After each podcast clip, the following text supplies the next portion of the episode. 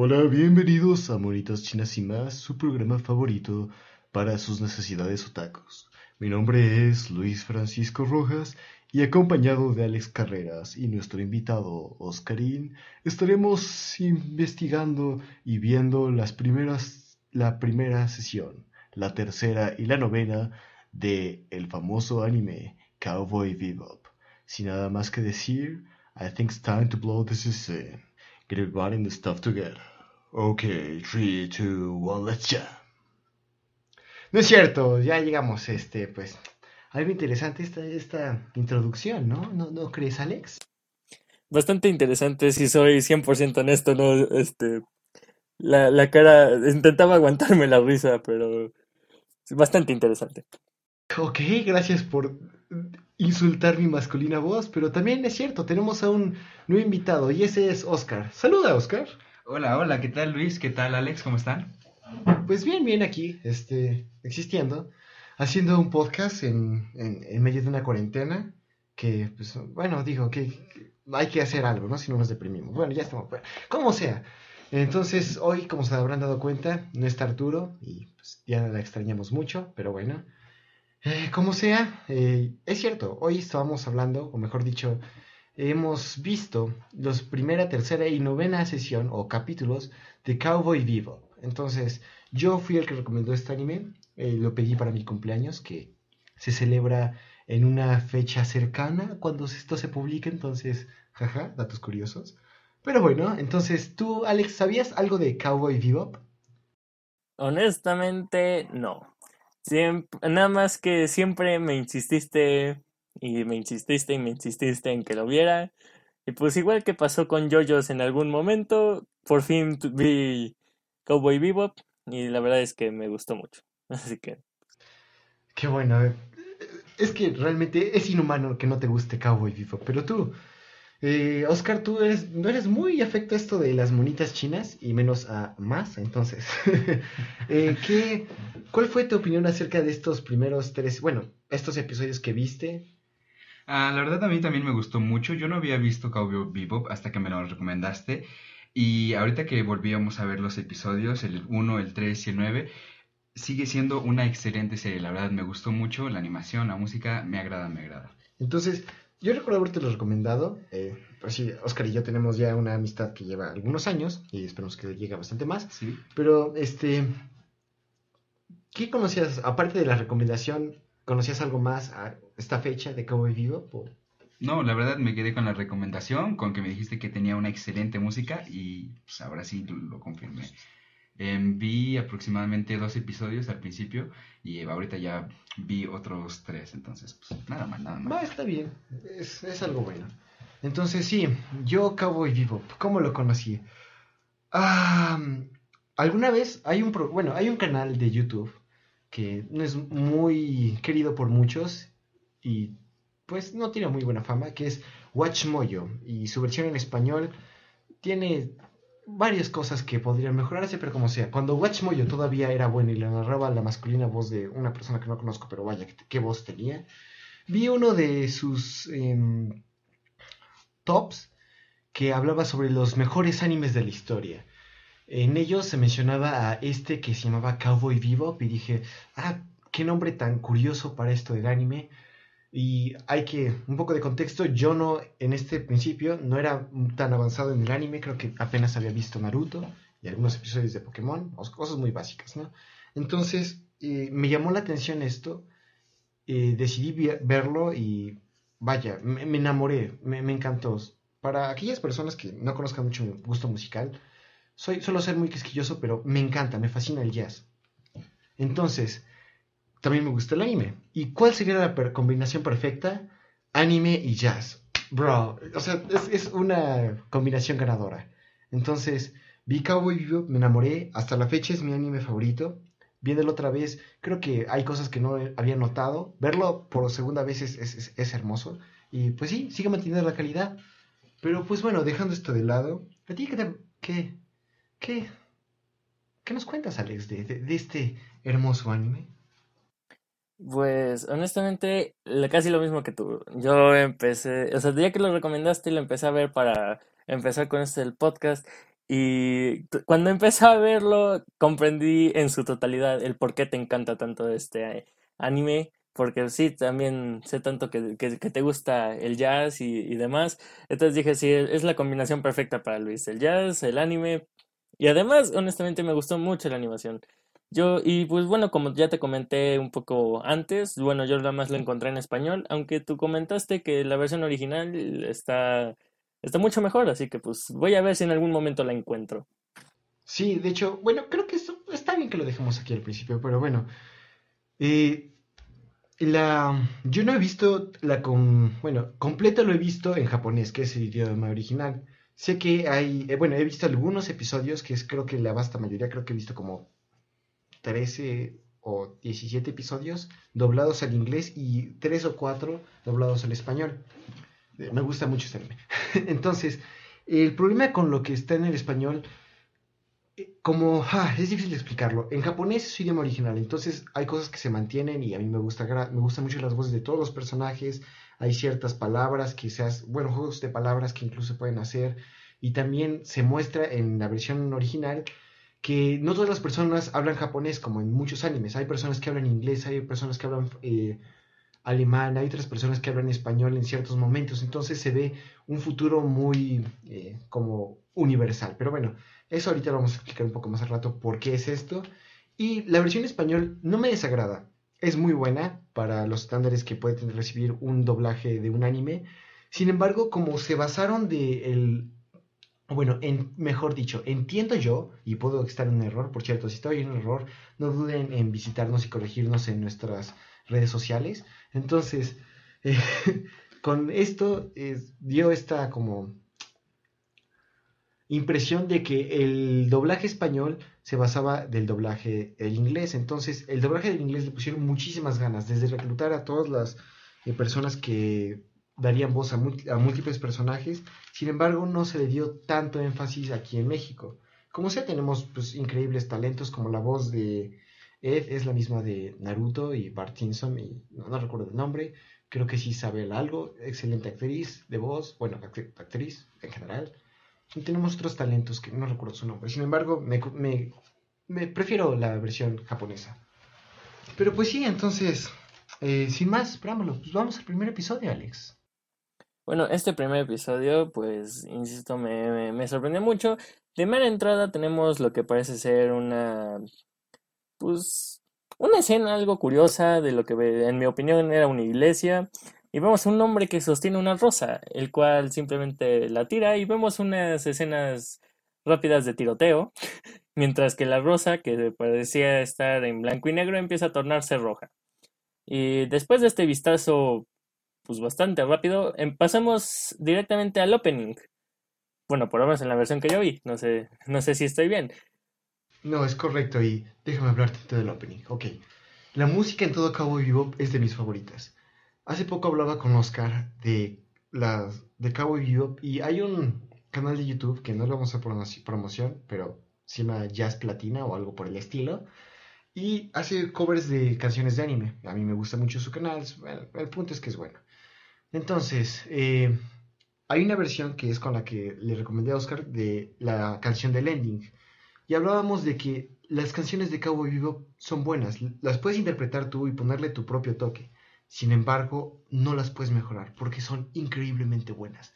Y este es el caso del opening. El opening se llama Tank y es, es una música increíble, llena de saxofón, de trompetas, de muchos instrumentos de viento, la batería muy presente y con un tema increíble. En general la animación es, es buena. ¿Qué te pareció a ti, Alex? Me, o sea, nada más hablando del puro opening, me, me gusta bastante. Me es bastante recurrente a varios videos musicales que pues he visto en varios, bueno, en, en- en- a lo largo de mi vida. Y la verdad es que a mí también, yo, o sea, no soy tan fanático del jazz como tú, pero también me gusta bastante, me, me gustó mucho, me gusta mucho este el sonido de la batería, este de, de la batería, de, de- de- de las trompetas, entre otras cosas. Me, me gusta mucho. Sí, es bueno, el bajo, el saxofón, todo lo involucrado en este anime. ¿Y tú? eh, ¿Alguna opinión acerca del opening? El opening, la verdad, a mí también me gusta mucho. Eh, sobre todo porque la canción principal, que pues como ya mencionó Luis, es un tema de jazz, tiene partes que son realmente buenas y que deberían, deberían ser escuchadas. Eh, hay una parte que es de un solo de trompeta, que si no lo es, Corrección, es de, saxofón, pero igual es un es saxofón, es un solo de saxofón. Eh, esa es la parte que sin duda alguna em, hace que el opening aparte de toda la canción, valga la pena completamente. Es como la cereza en el pastel, porque todo el opening, las vemos en el opening de manera visual, escenas en blanco, digo, en negro y colores como amarillo, azul, verde, eh, rosa, acerca de los personajes corriendo, los personajes principales, las naves, cosas que se ven un poco psicodélicas, pero a la vez muy eh, clásicas, como con un gran sentido de estética pero en la parte final vemos a los cuatro miembros en un retrato como en gris y, bueno, monocromático de gris y negro. Pero va cayendo esta imagen mientras escuchas un solo increíblemente bueno. Y, ah, no, es, es, es como un clímax. Es, es el clímax de la canción. Entonces, pues sí. Pero bueno, perdón por robarte tanto tiempo con el opening, pero es que es increíble. Pero no, no te preocupes, totalmente de acuerdo con tu opinión respecto al opening, me, me encanta bastante, entonces se, se, se nota mucho tu, tu hermosa pasión por, por, por esto, así que tú, hubiera dejado darte todo el episodio, pero pues vamos a continuar. Eh, bueno, dado que ya acabamos con el opening, lo primero que vemos es, pues, honestamente creo que estos primeros, estos, primeros fragmentos son muy contemplativos porque empezamos a ver un, este, un espacio, bueno, ahora sí que literalmente lo que parece ser el espacio, lleno de fragmentos de, de cometas, asteroides, cosas que parecen ser naves espaciales y demás. Y pues, insisto, con un fondo de, de jazz bastante bastante a, gusto, entonces pues, todo bien hasta ese punto. entonces pasamos rápidamente a lo que parece ser el interior de una de estas naves y pues, vemos a dos personajes, principalmente a uno que está cocinando, pero pues ya procediendo pasamos a ver a otro de pelo verde que pues, parece estar practicando artes marciales o algo por el estilo. Así es, este musculoso y guapo hombre, ¿cómo se llama? Spike. Spike Spiegel, claro que sí. ¿Y su compañero qué es? Honestamente no me acuerdo del nombre, pero pues yo, yo, que, yo que sé que tú lo sabes, por favor, ilústrame, por favor. Es el nombre de este personaje que es, es, es, la mamá de todo el grupo y luego se darán cuenta por qué. Si continúan viendo este anime, es Jeto Black. Y, o bueno, Jet Black, ¿no? Entonces son personajes ambos masculinos. Claramente, eh, la edad de Jet es superior a la de Spike, claramente. Eh, y son algo que es notorio es Jet tiene varias partes eh, prostéticas de como tipo robot, su brazo, partes de las piernas, algunas placas en, en, la cara. Y esto se explica después. En general, todo, incluso la primera escena y el ending, explican partes del anime, de la secuencia y de la historia de todos los personajes principalmente de Spike, que a pesar de que todos son protagonistas, porque todos tienen su momento de brillar, y vaya que lo hacen, Spike es el con el que nos centraremos más. Pero bueno, eh, eso no tiene que... Me he adelantado, pero bueno, dale, dale. Bueno, lo primero que vemos es que tal vez este Jet Black acaba de este bueno, termina de cocinar, que pues como ya mencioné, pues es lo que estaba haciendo, y a lo que menciona que era un estofado de jengibre el cual este Spike al probarlo dice esto no, no, no es estofado de jengibre, a lo que solamente le contestan, bueno, es estofado de jengibre cuando no te alcanza para tener jengibre, a lo que hablan rápidamente de lo que parece ser este un trabajo anterior que dicen que habían ganado dos millones, los cuales pues simplemente se perdieron en arreglos para la nave y el seguro médico de un oficial que salió herido en su operativo. Ya más adelante vamos a ir entendiendo que ellos son recompensas, cosa que, pues bueno, tienen que ir cazando maleantes para, para la ley para conseguir pues, pues, pues sus ingresos. Cosa que es, es, es, eh, bastante interesante considerando que yo soy muy aficionado a series de este tipo como de policíacos y, y demás. Así que se me hizo bastante interesante nada más para principio. Y pues Así es, y de hecho, dos datos curiosos. Eh, uno es que Eh, en la versión de japonés o en la versión original no dicen jengibre, dicen carne, pero eh, X, dato random, ¿no? Y la segunda es algo que es un misterio para todos los fans de Cowboy Bebop a la fecha, es que jamás, nunca se nos ha dicho a qué equivale un Wulong, que es la unidad monetaria con la que trabajan estos recompensas. O sea, nunca, siempre dicen, ay, son tantos millones, 8 millones, 5, 10, 170, pero aún así jamás sabemos cuánto cuesta o qué equivale un Wulong. Lo único que sabemos en un episodio que no vimos, que sería el segundo, es que con un Wulong, bueno, creo que es con 3 o con 21, alguno de esos dos, puedes comprarte un Corgi, pero ah, X. Bueno, pasando, bueno, un dato que creo que acabo de notar gracias a tu comentario es que por lo menos en la traducción estos Wulungs, como tú los comentas, en la traducción al español lo ponen como eurones. Sí, me, me sonó mucho aurón, pero pues sí, así se llaman, eurones, así lo pone, así lo muestran en la versión del español, eurones. Sí, eso es. Está, medio raro, pero pues continuemos. Dicho esto, rápidamente, creo que hay un momento en el que se nos menciona esto de la Bebop, que parece ser la nave en la que están. Si no, si no corrígeme, Luis. Entonces. No, eso es correcto. El Bebop es la nave que, en la que están. Por eso es Cowboy Bebop. Son vaqueros de Bebop. Entonces, dicho esto, que ya están este, revisando el Bebop y demás, pasamos a bueno, nos hace un comentario sobre un este personaje Ivanovich o no, este Asimov, creo que es Asimov. sí, este Asimov, que tal parece va a ser su nueva presa como, como recompensas. Entonces, vemos que Asimov está en un lugar cerca de asteroide Tijuana, o al menos así le llaman en, en, en la traducción al español, en el asteroide Tijuana, el cual ¿Sí? ok, perfecto. Entonces, ya que se van por el asteroide de Tijuana, vemos que están en una, una taberna bastante, bastante común, honestamente, donde vemos a tres personajes algo, pues ya se les nota bastante borrachos, que solamente están hablando sobre que construyeron una puerta, cosa que honestamente no entiendo, y que con esta puerta, de, esta puerta ellos trabajan, bueno, de, esto de esa puerta ellos viven y no sé qué madre. Es que estos personajes son tres viejitos que tienen nombre. Eh, no recuerdo su nombre, creo que es Pedro Johnny, algo por el estilo. Es probable que esté mal, ya tiene mucho tiempo que no he visto esta serie, a pesar de que es una de mis favoritas, que tiene un rato que no la veo. Pero estos personajes eh, son ancianos que siempre están haciendo delirios y hablan acerca de una puerta. Y es que en, al principio del episodio vemos que el Bebop llega a este, bueno, esta zona que es el asteroide de Tijuana mediante como una puerta intergaláctica tipo viaje eh, a través de la luz de eh, Star Wars, pero que es básicamente, son, son, puertas interdimensionales que comunican a todo el sistema solar. Entonces, cuando hablan de esta puerta, se ah, refieren a esto. Gracias. Porque sí, ya, ya, me voy acordando de esta escena en la que van llegando al asteroide de Tijuana, así que ya, ya me cuadró todo, gracias por el comentario. Entonces, continuando con esto, ya que están en, esta, en este bar y están estos hombres, pues que más adelante sí vemos que todo, todo les cae encima, siempre que hay algún problema parece que están presentes.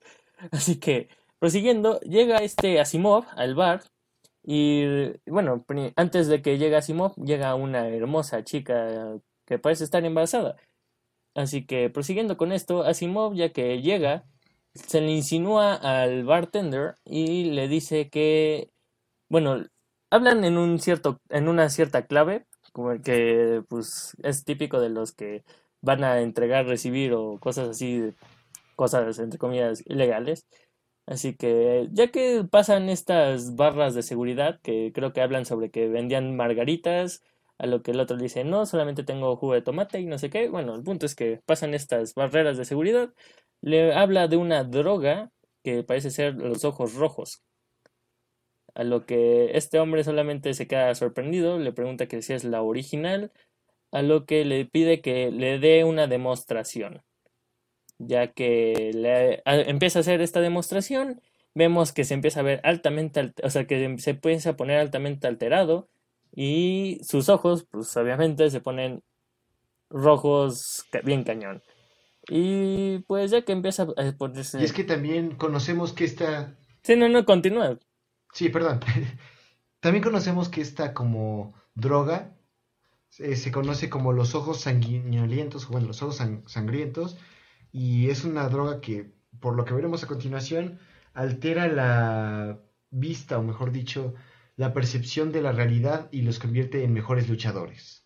Ah, ciertamente, porque ya que están haciendo este, bueno, ya que Asimov está haciendo esta demostración de, del uso de la droga, un operativo de la policía parece entrar al bar, valiéndole madre del mundo, a soltar balazos, cosa que pues bueno, no es nada fuera de lo común, así que pues siguiendo con esto, vemos que Asimov simplemente parece volverse un, este, un ninja, por decirlo de alguna manera, y derrota a todos en, en, el lugar, y a uno de plano lo, lo, avienta por la ventana. Digo, el bar está en el primer piso, pero aún así, bueno. Eh, siguiendo con esto, pues, Sí, pero hay que... ¿qué? ¿Qué pasó? Hay que, hay que recalcar que... Ah, que hay que recalcar que la potencia de esta droga hace que Ivanov sea capaz de esquivar balas que van directo a su cabeza sin ningún problema. Entonces, también estos no eran policías, era una banda, bueno, la banda que antes eh, Ivanov pertenecía, porque les ha robado algo. Pero X, esto no tendrá mucha relevancia por el momento. Bueno, yo recordaba haber visto una que otra sirena, pero sí, pero usted es el que sabe de esto, así que prosiguiendo, pues ya que obviamente estos, viejitos quedan a la mitad de, de, la bronca, pues parece que no les afecta mucho, dado que un rato después, cuando por fin aparecen nuestros personajes principales, Spike y Jet, vemos que simplemente están... Pues sí, siguen conviviendo como si no hubiera pasado nada estos tres viejitos. No sé por qué los remarco tanto, pero pues bueno. Siguiendo con esto, este, conseguimos esta información de que, de que es este, la verdadera razón por la que van tras de Asimov, que es la droga de los ojos, de los ojos rojos, bueno, los ojos sangrientos, y pues empiezan a ver que, bueno, Spike, que parece ser que se separa por un rato de este Jet, se encuentra esta mujer que pues ya habíamos mencionado anteriormente que parece estar embarazada, la cual, el cual pues simplemente le hace algunas jugarretas, algo algo pues comunes, sin ser, sin sonar algo grosero de, de alguien callejero, que, que pues son e, este típico juego de manos, cosa que pues parece que le da un pequeño empujón, se le caen algunas cosas del súper y pues parece de primera instancia que solamente le ha robado un objeto y cuando y cuando termina de hacer su, lo que parece ser una pequeña broma, saca otros seis objetos de entre sus dedos. A lo que esta chica solamente empieza a reír un poco. Prosiguiendo con esto, llegan a lo que parece ser un estacionamiento, una gasolinería, donde hay una nave que parece ser la nave de esta chica y que también veremos más adelante es la nave de Asimov. Cosa que cuando está este Spike hablando con, con, esta mujer embarazada, le dice que tal parece ellos están intentando este, ir a Marte, Obviamente esta chica no sabe que Spike está atrás de Asimov siendo un cazarrecompensas. Así que pues prácticamente le suelta toda la sopa, le dice que quieren ir a Marte y que por eso están haciendo todo esto. Y que lo de la droga es para, para conseguir dinero e irse a Marte, porque pues tal parece en Marte uno, uno si es de familia rica pues vive bastante bien. O es lo que entendí. Y también nos dan, nos, bueno, conocemos que Spike es de Marte. Y es que aquí Marte es el equivalente a una utopía. Mm, suena, suena interesante. Eh, sí, exacto, y es un buen una buena introducción a todo este mundo porque pronto lo vamos a ver en el episodio 9, bueno, el tercero, que pues, spoiler, ¿no? Para aquellos que querían esperar hasta el tercero, las apoyamos, gracias. Pero la Tierra ya no existe. Bueno, existe de una manera muy hostil. Ya no todas las personas pueden vivir ahí. Es muy hostil para los seres humanos y solamente vive la gente que no puede salir del planeta. Mientras tanto, en Marte está el, la, la cumbre de la civilización humana y pues... Entonces, pues bueno, ya ya que vemos esto, por fin llega, bueno, aparece Asimov, prácticamente dándole pues no una paliza a Spike, pero ciertamente eh, empieza a ahorcar a Spike y pues pareciera que está a punto de matarlo hasta que esta mujer, hasta que esta chica, esta, esta mujer embarazada le dice para, porque pues no manches, para. Cosa que Spike utiliza sus últimos segundos de conciencia para sacar algo de, del chaleco o abrigo de este Asimov. Cosa que, pues, bueno, simplemente sabemos que de manera obvia que es esta droga de los ojos rojos. Y pues ya que queda inconsciente, Asimov y esta chica escapan y Jet los, este, bueno, lo encuentra. Lo que Spike solamente le dice, ah, estaba, estaba tomando una siesta, no te preocupes, llevo un rato dormido. Cosa que pues la verdad a mí me dio bastante, bastante risa. Y pues... Sí, en general Spike es así, es un increíble ser humano, es, es la persona que yo admiro más. Jeje, no, es cierto. Pero sí es increíble. pues aquí nada más vemos varias escenas en las que este Asimov intenta intenta escapar, está sigue pues, intenta estar oculto y ya que, ya que está ocultos, ahora pasamos a lo que parece ser otro tipo de bar. Bueno, en lo que pues ya vendría siendo un poco más un restaurante tipo mariscos, tipo sepa qué, pero pues más que un bar parece un restaurante. y, y para colmo nos volvemos a topar estos tres viejitos. ¿Por qué no? Y continuando con esto, en este caso vemos que esta vez el personaje que va a atender a Simov es, eh, tiene una característica un poco extraña, ¿por qué no? casi no se nota que es Spike disfrazado, pero el punto es que Asimov no se da cuenta de, que este personaje tiene una apariencia algo extraña y pues vuelven a usar este código para presentar, bueno, para, para presentarse, entre comillas, estar seguros de que hablan con alguien de la fuente que, ya mencioné que es algo de unas margaritas y jugo de tomate. A lo que Asimov cuando está buscando el, frasquito con, la droga, simplemente se da cuenta de que, oh por Dios, ya no está. Y Spike por fin revela su identidad ante Asimov y le dice, ah, esto es lo que estás buscando. Cosa que pues prácticamente desata un caos, con los viejitos otra vez a la mitad de, del fuego. ¿Por qué no? Y ya que esto sucede, pues simplemente es el intento de escape de Asimov. Este episodio se resume prácticamente en eso, en la búsqueda y el intento de escape fallido de Asimov.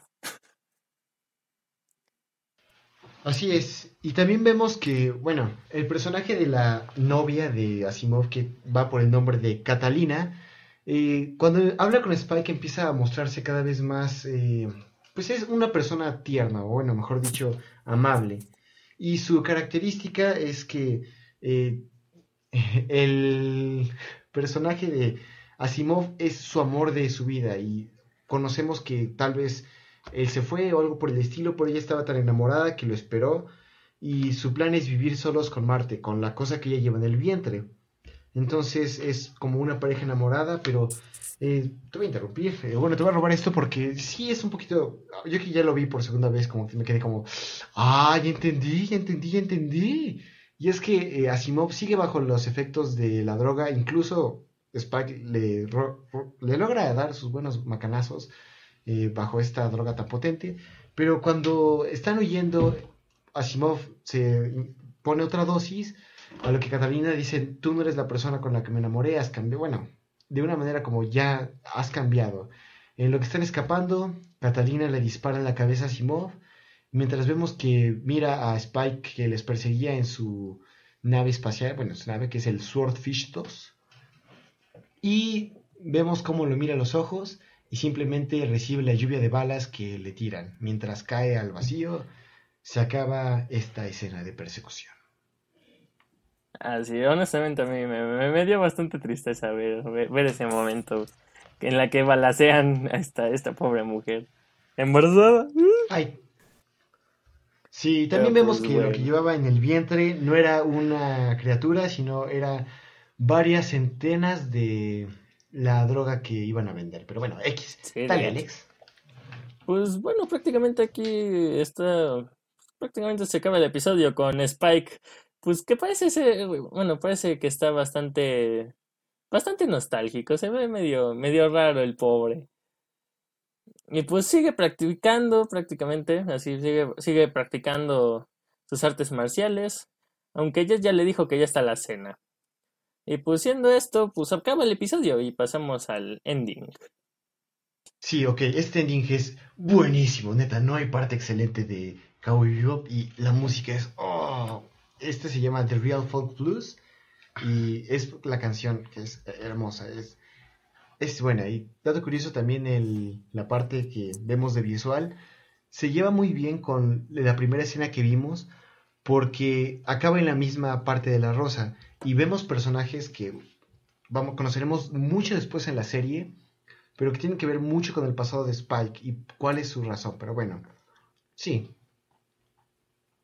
Eh, bueno, como comentario para este primer episodio, ah, me gustó mucho, me gustó mucho porque creo que está bastante bien estructurado, resumido, lo puedes hacer, ver y pues, la, verdad te entretiene bastante esta historia de cómo te presentan a Spike, de cómo te presentan a este personaje que tiene la droga y pues cómo es su interacción entre ellos, cómo te muestran el poder de la droga y el poder de Spike, aunque sea muy poquito, pero realmente eh, es una muy buena escena esta de acción cuando se agarran a sus macanazos entre eh, Asimov y Spike.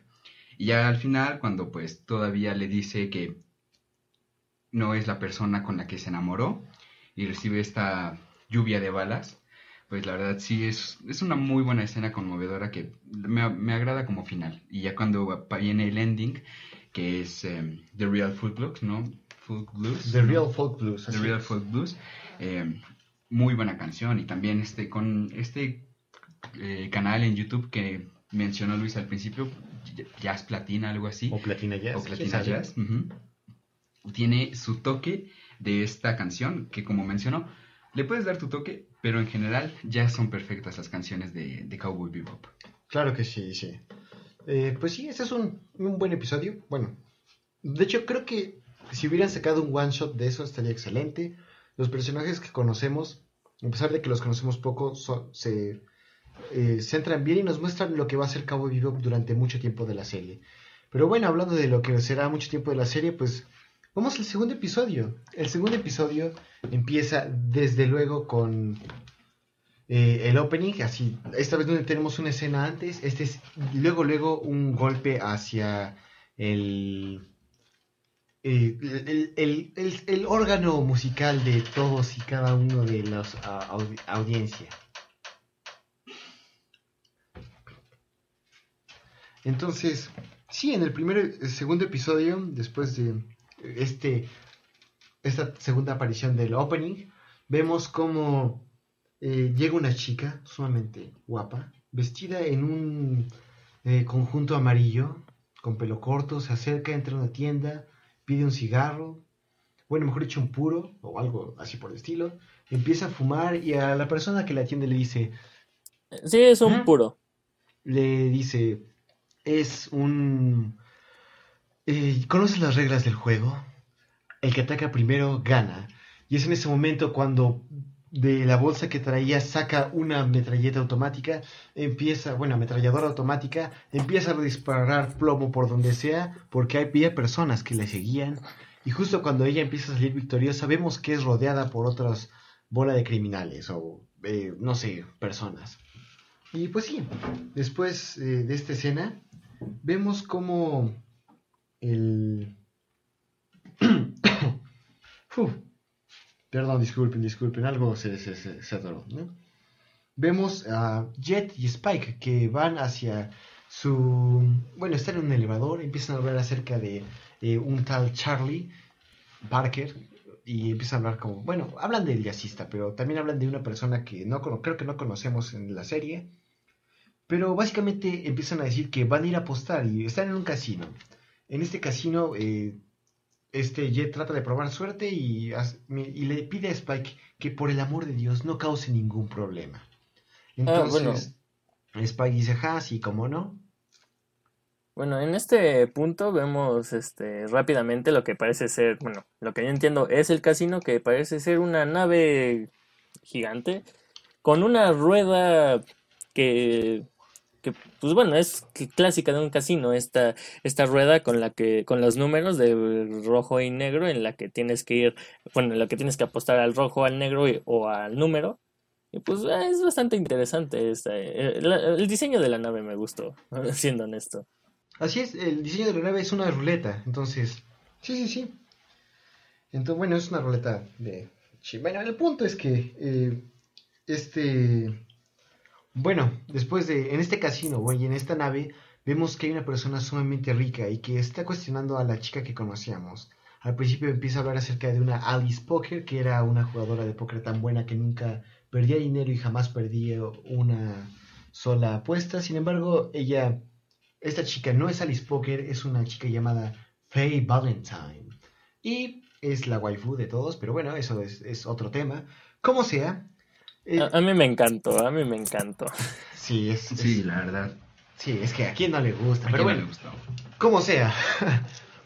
Eh, vemos que le empieza a hablar acerca de que ella le tiene una deuda increíble a él y le va a perdonar si hace este trabajo. Ella va a funcionar como croupier en una de sus eh, mesas de casino para que reciba un trato, un intercambio de información importante. Va a llegar una persona que tienen una foto de él. Esta persona va a apostar, va a ganar a cierto punto, sin embargo al final va a perder y la última hasta que él solamente tenga una ficha. Esta ficha se la dará ella como propina y es esta ficha la que quiere que esta persona le dé a Faye Valentine. Entonces, una vez con este contexto que eh, nos los dieron, eh, justo un poco anticronológico, pero X, vemos que Spike hace caso omiso a el consejo de Jet. Eh, se acerca a la mesa de donde están estos tres viejitos que ya habíamos visto en el episodio anterior. Le dice que apuesten a tal número, o bueno, que hagan cierto movimiento.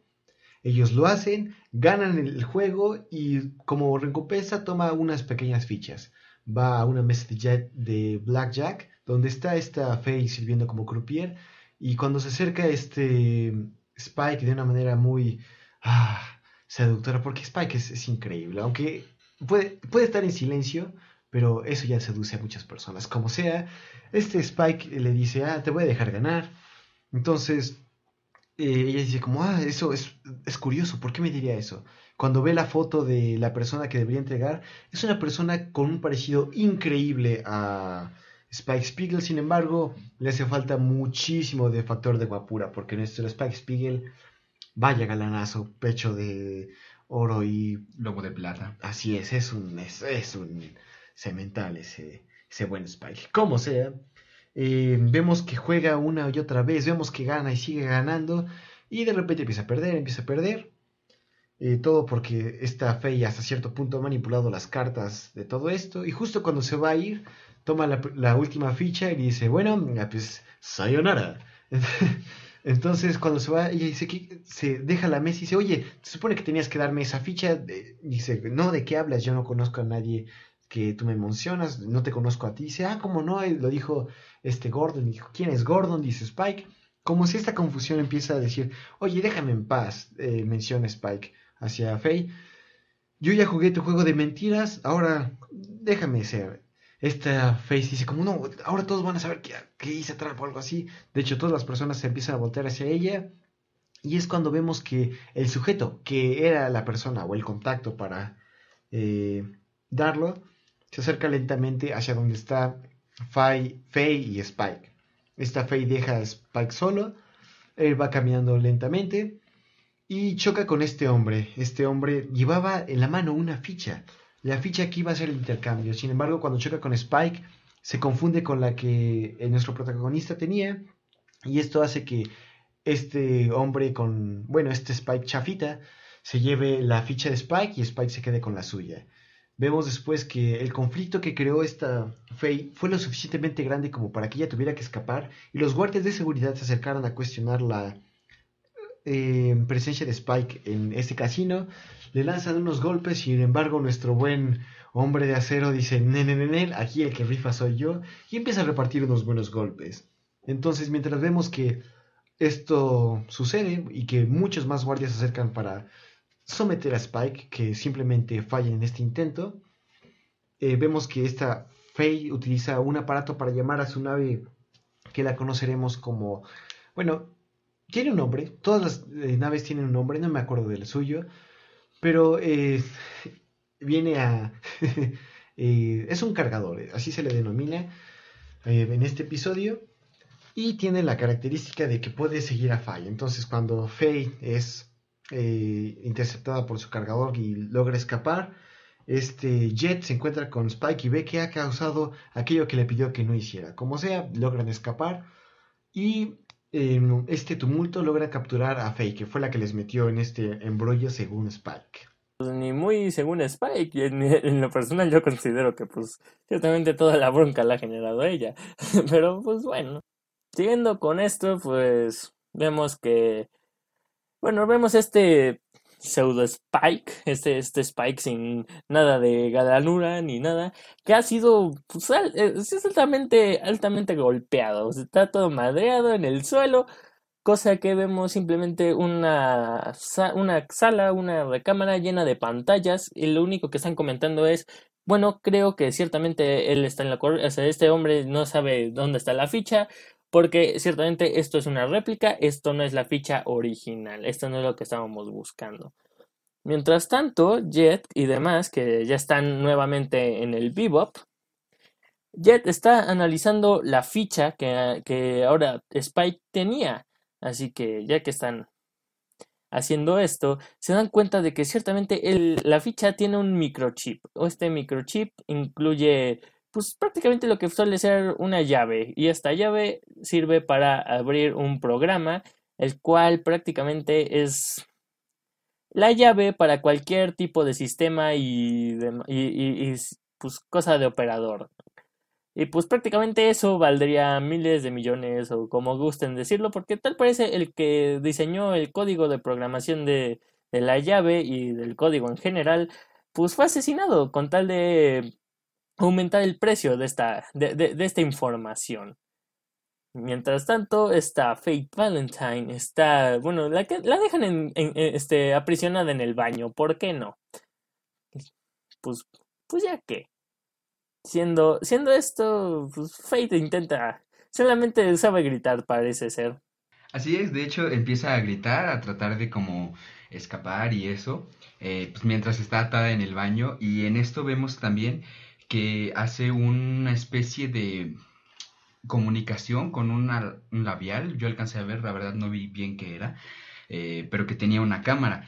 Y ya con esta camarita se logra comunicar con el tipo del casino, que es el que está buscando la ficha, que como tú mencionaste, Alex, tiene el chip, que es básicamente es una llave mágica, digamos así, para hackear básicamente todo, cualquier tipo de programa, cualquier tipo de cosa, y pues vale mucho dinero. Entonces, como ya había mencionado Luis, esta llave se, supone que la iba a conseguir Valentine, pero pues no la consiguió y terminó en la en el bebop de, de Spike y Jet Black. Entonces, pues gracias a esta comunicación, pues ya nos lleva a casi el final del episodio en donde eh, el tipo del casino, no recuerdo cómo se llama, ¿tú recuerdas, Luis? De hecho, no tiene nombre. Bueno, se llama Gordon, es lo único que sabemos.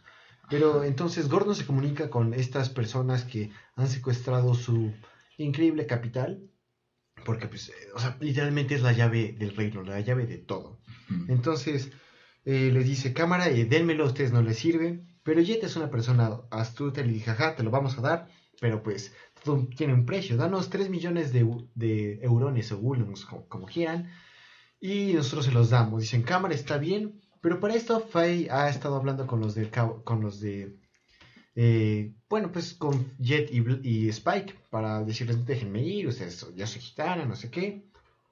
Y empiezan a, pues, a, discutir, como sea. Vemos que, en, volviendo al presente, vemos que la, eh, Gordon ha aceptado ir al, a este trato, vendrían sus hombres y Spike irá a hacer el trueque de la ficha por los 3 billones. Esto es mm, pues, aceptable. Eh, vemos como Spike sale con su Sword of Fishes, se acercan las naves a cada una. Él con, ya con un traje espacial se acerca a la entrada, le muestra el dinero, él muestra la ficha y justo cuando se va a hacer el intercambio, Gordon ha ordenado que los maten, porque pues no puede permitir que esta ficha desaparezca. Entonces eh, empiezan a disparar. Como sea, este Spike había calculado lo suficiente como para que cuando se iniciara el intercambio, en caso de que hubiera una balacera, pues, pasara un, eh, una articulación, o bueno, una parte de la nave, para evitar que él fuera dañado y también bloqueara su vista. Entonces, él sale en el espacio, llega la persona que tenía el dinero, que es un empleado, le da unas buenas pataditas y lo manda al espacio a volar. Y justo cuando va a tomar el dinero, se ve que empiezan a atacarle aún más personas, o bueno, empleados de este Gordon. Y para esto, mientras tanto esto sucede, Faye ha escapado. Vemos que adentro hay un perrito de, del Bebop, que no lo vimos en el primero porque lo conoce en el segundo. Lo salté porque no me pareció muy interesante. Bueno, eh, este perrito se llama Ain, es un corgi y, pues es la mascota de la tripulación.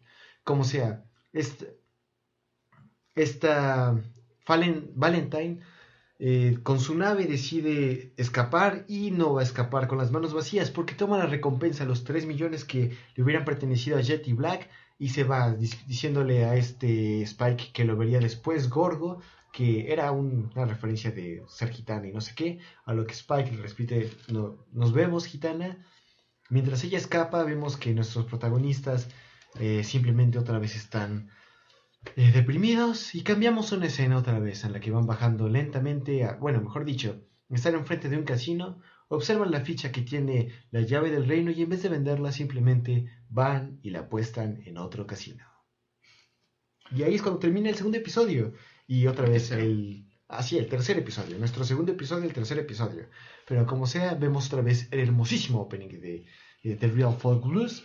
y algo que, digo, ending, y hay algo que me gustaría remarcar. En todos los capítulos y en absolutamente todos, hay una frase, bueno, hay, hay momentos en que la pantalla se torna negra a excepción de una frase. En el primero la frase era algo así como easy come, easy go. No digo, era see you space cowboy, que se refería a esta chica despidiéndose de Spike. En este segundo era easy come, easy go, refiriéndose a, pues, a la ficha. A la ficha y también a Valentine.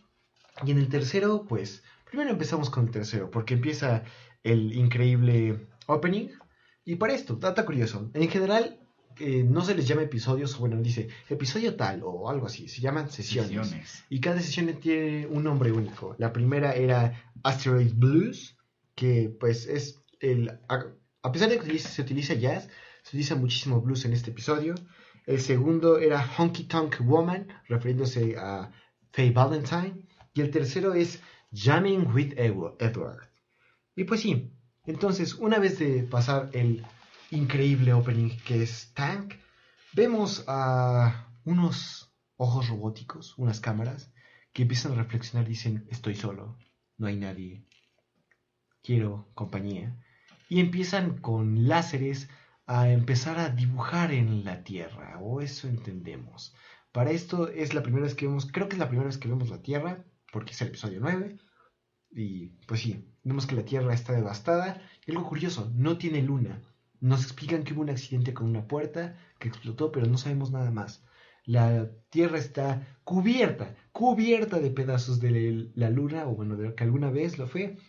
Y también está repleta de satélites, que ahora, ya que la luna no está, estos se encargan de, mediante láseres y otra tecnología, eh, alterar el clima.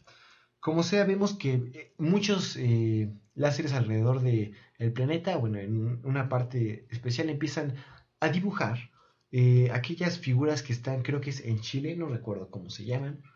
Son como una especie de pinturas rupestres que estaban en la antigüedad, em, de estas personitas em, un poco abstractas, dibujan también un animal que creo que es un venado, algo parecido, eh, los mismos láseres los van tallando en el desierto, que es la tierra devastada, eh, desolada también. Eh, y sí, de ahí ya continúa. Sí, entonces este episodio continúa con esto. Y este um, suceso ha alterado a múltiples personas alrededor del mundo, principalmente a la policía, ya que el hecho de que alguien haya metido a los, al sistema de... ¿Cómo explicarlo? de clima de la Tierra es algo muy peligroso y se le está dando una infracción. Este dinero es de 8 millones, bueno, la recompensa que le ponen a aquella persona que ha hackeado esto es de 8 millones de woolongs, que no, igual no sabemos cuánto es, pero como sea. Y vemos que eh, después de esta escena de, bueno, de enterarnos de todo esto, o antes, bueno, el punto, vemos a un infante. No al principio es difícil distinguir si es un niño o una niña, pero es una niña. Y está con un tipo de computadora escuchando. Yo creí que era un niño. Sí, de hecho sí suele pasar porque mm, no se distingue realmente bien eh, tanto por su voz como por el personaje en sí si es niño o niña. Yo también creí que era niño al principio. Y luego no cambia con que su nombre sea Edward. Entonces, es una chica, pero vaya, vaya que te confundes. Como sea, eh, vemos que este, esta niña está escuchando como al clima y escucha que ah, este, no va a haber lluvia va a estar solado. Sin embargo, va a haber- hay 90% de probabilidad de que caigan rocas. Y efectivamente, caen rocas. Pero bueno, vemos en el vivo que está la tripulación entera hablando de esta recompensa que como si le van a ir a cazar, ¿no? Al fin y al cabo están en la Tierra. Spike dice, ¿sabe qué? Yo aquí no, no, no me meto, se me hace algo aburrido, no, no le veo mucho chiste. Creo que es demasiado problema. Sin embargo, Faye y Jet dicen, no, es que va a ser muy fácil. Cazar a un hacker, a pesar de que va a ser difícil encontrarlo, no va a poner nada de resistencia. Entonces va a ser muchísimo más fácil. Y aquí es cuando esta Faye describe a los hackers. Y bueno, eh, la verdad es que cuando empiezan a hablar sobre que hay un hacker que está moviendo todo esto de los láseres y demás, Faye eh, describe a los hackers de una manera muy, muy particular, muy, muy, muy bonita, que dice todos los hackers son feos, gordos y les apestan los pies. Prácticamente son otakus. Y fue como de, oh, ok. Sí, de hecho, a muchas personas de nuestra audiencia y de nuestro estudio nos dolió eso. No soy feo, supongo, pero ok. Pero bueno, continuando con esto, este, vemos que eh, y este Spike se queda dormido, pero mientras se queda dormido, eh, un pequeño logo se acerca a la computadora del el vivo y como que parece que lo hackea. El único que lo detecta es la mascota que es Ain y una vez que este logo lo ve, se empieza a reír, él huye. Pero, pues bueno, creo que eso será irrelevante. Jaja, claro que sí. Pero bueno, entonces, el punto es que eh, Faye y... Sí, bueno, tal vez sí. Bueno, el punto es que Faye y este Jet han viajado a la Tierra, bueno, mejor dicho, han aterrizado para por fin lograr una forma de, de, bueno, recabar información acerca de este hacker. La única información que tienen es que va por el nombre de Radical Edward. Este hacker de gran capacidad es tan poco conocido y tan hábil que nunca se ha mostrado su cara. Entonces, el momento en que empiezan a describirlo, unas personas dicen, ah, es que es un chico que hace bromas, ah, tú eres un alien, otro es una persona gay. Y así empiezan a decir un montón de descripciones. Vemos que esto, Ah, es un, es un hombre, es un hombre moreno que juega básquetbol y mide aproximadamente dos metros de alto. Así es, entonces ninguna de las descripciones eh, da información real. Entonces, Faye trata de rastrearlo de otra manera, que es viendo cuáles son todos los satélites que están activos, pero se da cuenta de que toda la Tierra está repleta de ellos.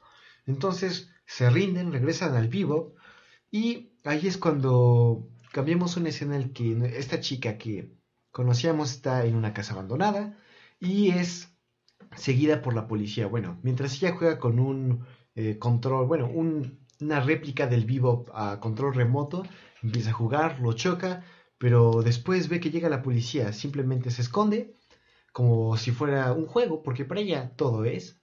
Entonces la policía llega y dice, Radical Edward, te hemos atrapado, ya sal. Ella dice, ah, ok, aquí estoy, todos se quedan como, "Eh, ¿tú, tú, tú quién eres? ¿Otra vez? Pero cuando las personas dicen, ah, como que los policías se dan cuenta de quién es esta niña, justo cuando lo van a arrestar empieza ella a manipular la nave que, en la que ellos venían con su control remoto y la choca. En eso utiliza para escapar y después veremos que se conecta al Outronet. No es internet porque eso es adentro, este es Outronet, es más, es más grande, es más, es más rifastroso. Como sea, eh, esta forma de hackear y bueno, este como internet es como si fuera un océano en el que navegan múltiples páginas y logos y etcétera, etcétera.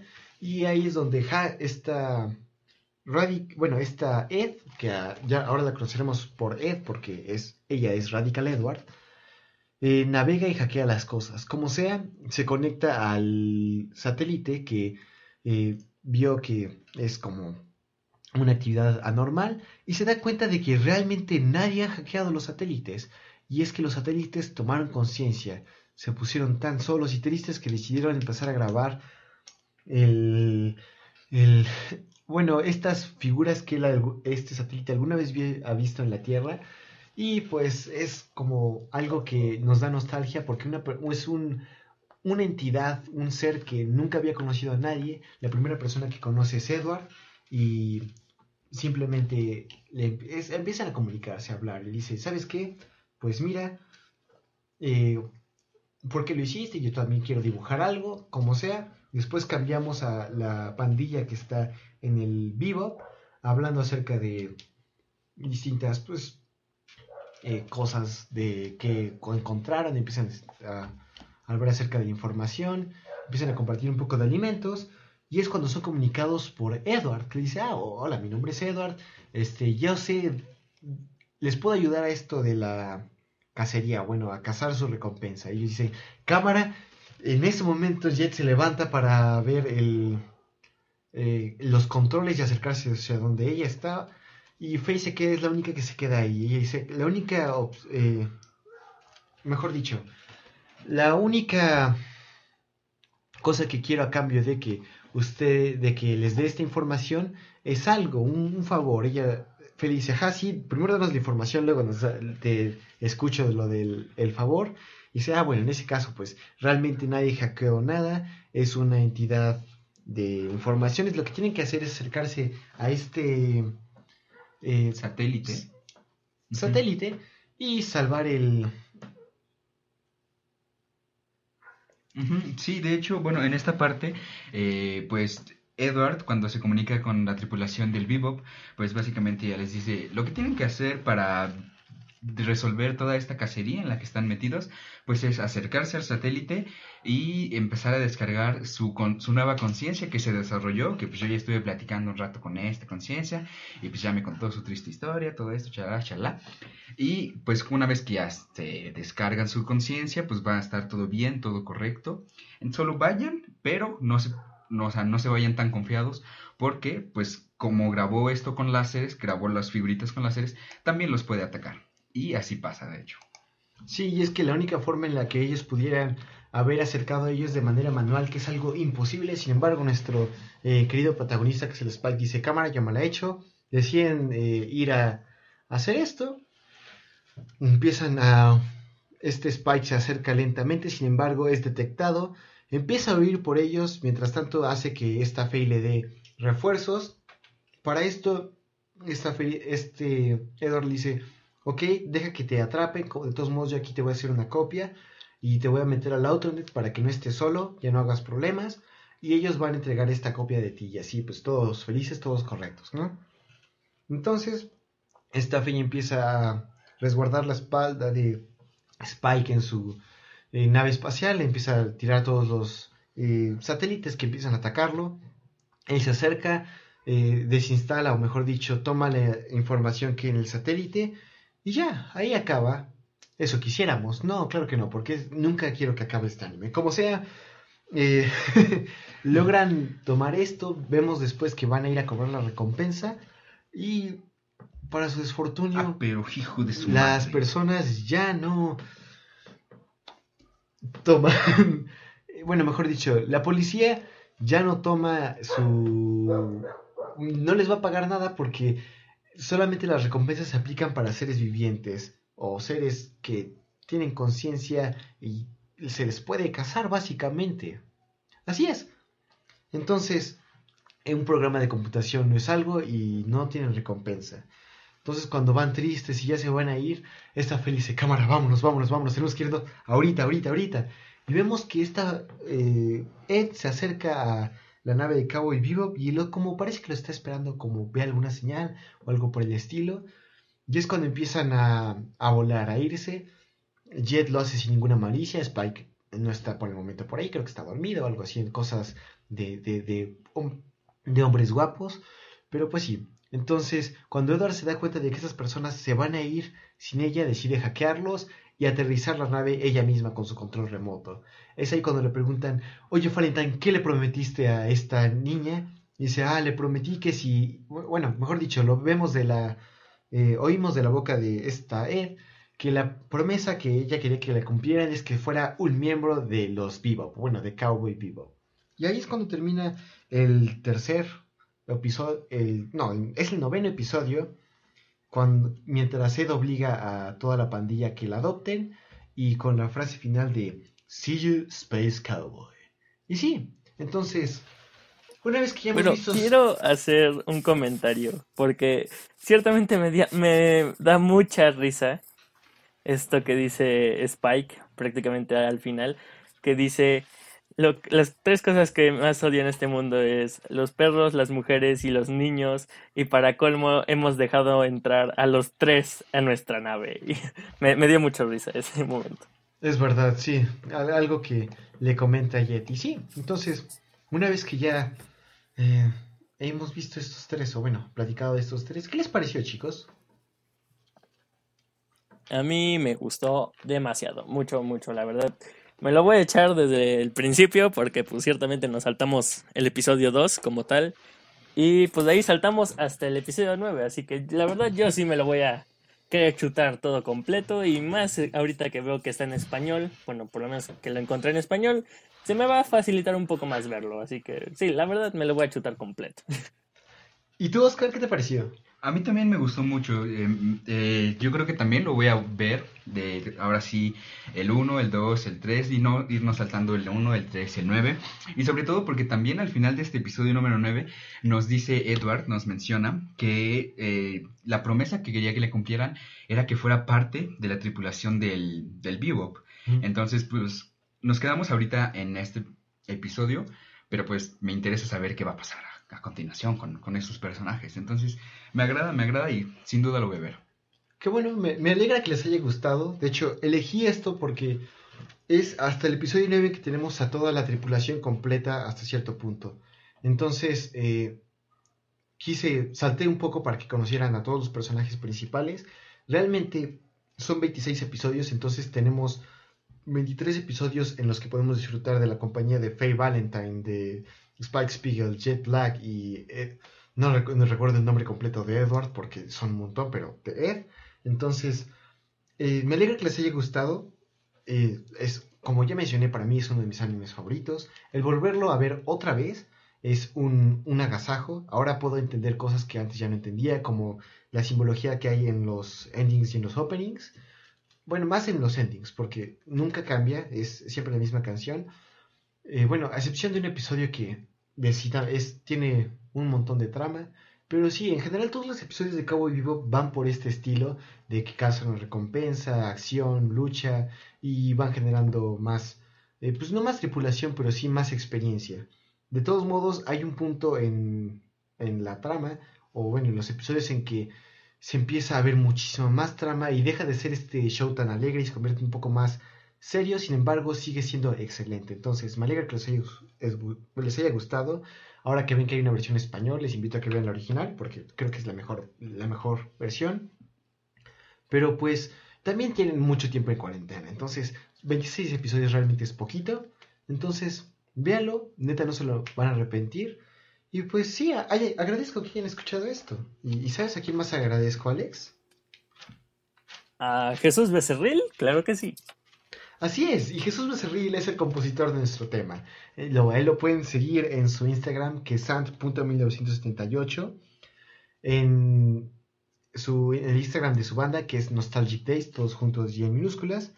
Y a nosotros nos puedes encontrar en el Twitter, arroba más mcy, en el correo monitaschinasymas, arroba gmail.com, y en la página de Facebook, Monitas Chinas y Más. Ahora también estamos en YouTube. Eh, el link va a estar en la descripción de, este, de estos podcasts.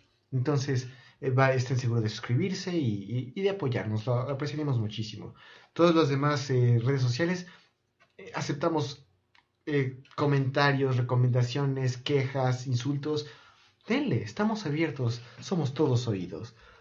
Y a ti, Alex, ¿dónde te pueden encontrar? Bueno, a mí, como ya saben, si han estado escuchando este podcast, me pueden encontrar en YouTube y Wattpad como Reverse Alex, así en los dos.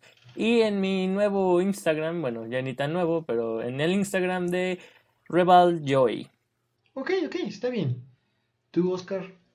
Bueno, yo como, como comentario final, pues agradezco a Luis por dejarme estar en este podcast con, con él y con Alex también. Eh, me agrada mucho su compañía, son muy buenos haciendo lo que hacen, a mí me agrada. Entonces, no duden en seguir escuchándolos. Y pues nada, sería todo por mi parte. Ah, muchas gracias, apreciamos tu presencia. Y pues sí, entonces, agradecemos a ustedes su presencia por haber llegado hasta este punto de la grabación. Eh, me, me, alegra que esta celebración de Cabo Vivo sea de su agrado porque, ah, vaya, Vivo es, es mi anime favorito, entonces ya no sé qué voy a pedir para el próximo año. Luego me, me encontraré que verlo, pero bueno, como sea, agradecemos mucho y nos vemos. Pero claro, no sin decir el anime de la próxima semana, que es nada más y nada menos que Saiki Kosuo no Psinan.